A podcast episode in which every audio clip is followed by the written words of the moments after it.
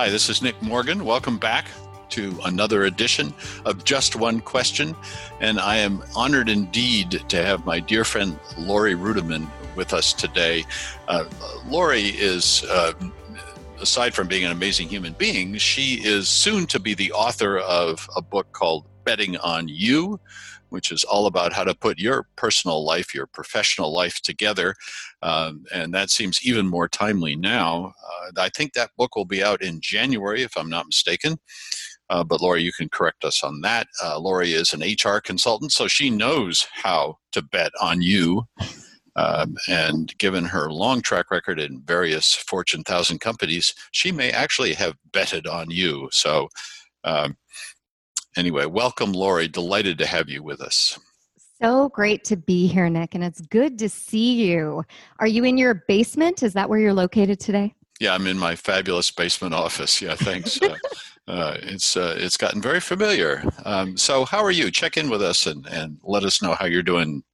Um, well, you know, a lot of people ask how you doing, and they never listen to the answer. So, I appreciate being asked, and then also having you and your audience listen I'm doing great, which is a weird thing to say in the age of a pandemic and a global recession, but we've had some good news in our family. My brother is has been diagnosed with stage 3 colon cancer, but he is kicking butt and taking names. He has finished chemo even in the age of the coronavirus and he's on to radiation and it's been nothing but good news. So I am thrilled about that and everything else just pales in comparison. So thanks for asking. Mm. It sure does. And yeah. thoughts and and prayers and and uh, good wishes uh, to your uh, to your bro. I oh. really hope uh, things go well there.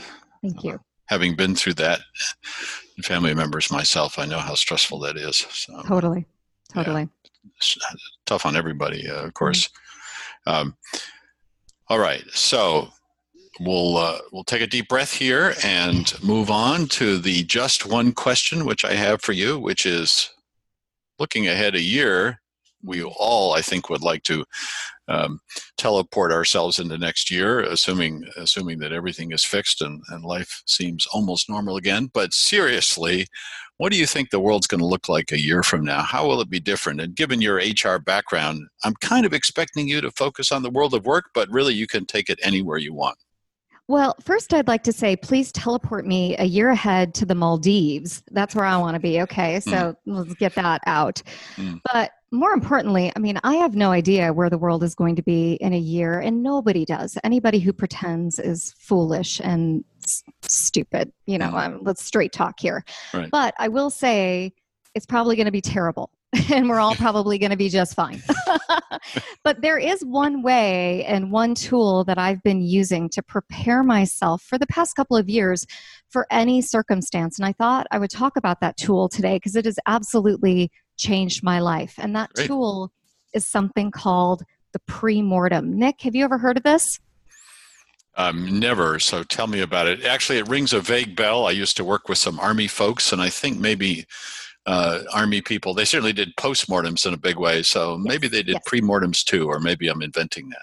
But you no, tell no, me. you're you're absolutely right. So the premortem is something that was um, embraced by NASA and IBM and all of these mm. big companies because what they're trying to do is figure out failure before it happens. So before they begin a big project like standing up a bridge or you know flying the space shuttle, they ask themselves how will this fail? Not how might it fail, not how could it fail, but how will it fail? And then they create a list of glitches, things that can go wrong.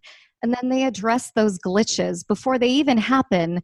And science done by and research done by Dr. Gary Klein says if you do the pre-mortem before you start, you improve your chance of success by over 30%. So, hmm. the way I've incorporated this into my life, and maybe you can incorporate it in yours is before you talk to a client or you go on a job interview or before you have a tough conversation at work where you're asking for more and you should ask for more ask yourself how is this going to fail mm. and figure out all the ways that it's going to go wrong and make a plan and address those proactively And I'm telling you, you're going to increase your chance of success and you'll surprise yourself. Now, I will say I'm using this also when I go to the grocery store or when I'm interacting with family members who have a mm. different political point of view around masks or mm. whatever.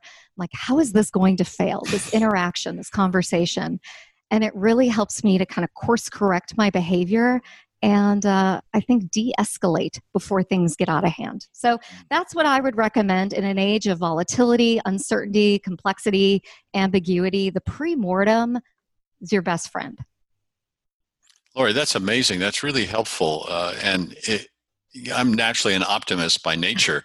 Uh, and so th- thinking of all the ways in which things could go wrong is not my first thought. So that's no. very helpful to. But wait, I do, I want to interrupt you and say it could be funny, right? It doesn't have yeah. to be super serious. So if you're having a discussion with a loved one about, uh, where to go get your takeout, and you both often disagree, figure out the ways in which you disagree blow through those on your own so you can get to the good stuff right and mm. i just mm. i think it's a tool that can be used in so many individual ways as well as corporate ways enterprise ways and i love it i love it thank you that's great and and whatever happens next year, if we pre-mortem like mad, we should be able to get through it. So I like that, and I'm going to bet on sushi tonight, thanks to you. So uh, wish me luck.